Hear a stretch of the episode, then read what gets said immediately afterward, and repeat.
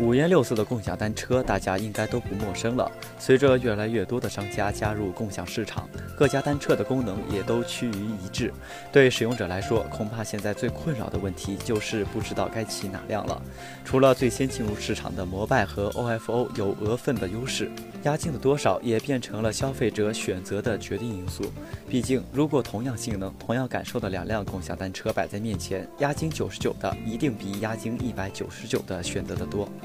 不过，这一押金难题在五一假期过后解决了。马云又放出一个大招，支付宝正式宣布，OFO、永安行、小蓝、HelloBike、FunBike、优拜等共享单车品牌与蚂蚁金服达成合作。从四月二十九日起，用户不用打开专门的客户端，只要通过支付宝首页的扫一扫，就可以解锁这些品牌的共享单车了。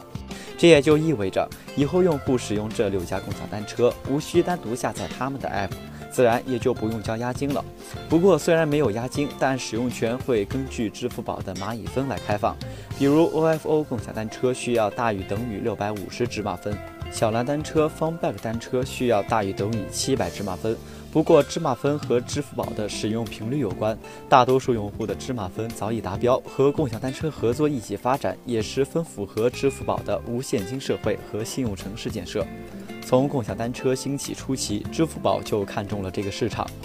先是在三月中旬和 OFO、永安行等在部分地区试点凭蚂蚁分免押金骑车，五一假期过后又发展到现在的六家。据悉，这次接入支付宝扫一扫的共享单车总计有六百万辆，覆盖全国的五十个城市。自动定位所在城市所能使用的共享单车品牌，再也不用下载一大堆 App，通过支付宝就能解决所有。对这五十个城市的使用者来说，无疑是绝好的消息。同时，接入支付宝的共享单车拥有更多的保险服务。用户用支付宝扫一扫解锁的共享单车，骑行途中就会获得一份保险。如果用户在骑行时出现跌跤、擦伤等意外事故，可以获得保险理赔，保费更无需用户承担。此外，单车企业自身也会继续提供保险服务，如 HelloBike 已为用户购买的保险服务依然有效。使用者相当于拥有两份保险，当然还是希望大家用不到这个保险。对于企业来说，永安行、小蓝、HelloBike、FunBike、优拜等其他处于二线、三线的品牌，支付宝的拉新作用无疑是巨大的。虽然对于市场覆盖率已经很高的 OFO 来说，拉新效果有限。但对于他所属的北京拜克洛克科技有限公司，因为支付宝可以直接解决押金、保险等问题，所以相对应衍生的入口价值也会更大。在这次支付宝免押金的名单里，并没有另一个共享单车巨头摩拜的身影。摩拜属于北京摩拜科技有限公司，早就被腾讯青睐，顺利进入了微信全能套餐。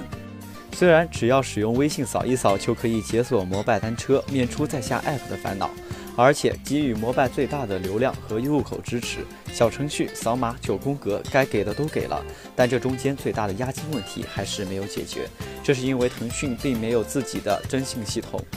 如果想使用摩拜，押金还是要付的。而押金的存在，一方面降低了使用者的消费体验，传达了一种我不信任你的观感；另一方面，资金聚拢的收益性也存在争议。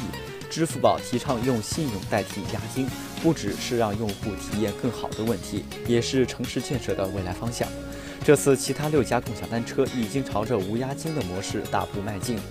摩拜接下来会占落下风，还是以一敌六绝地反击？虽然结果暂未可知，不过阿里和腾讯对流量入口的争夺只是刚刚开始。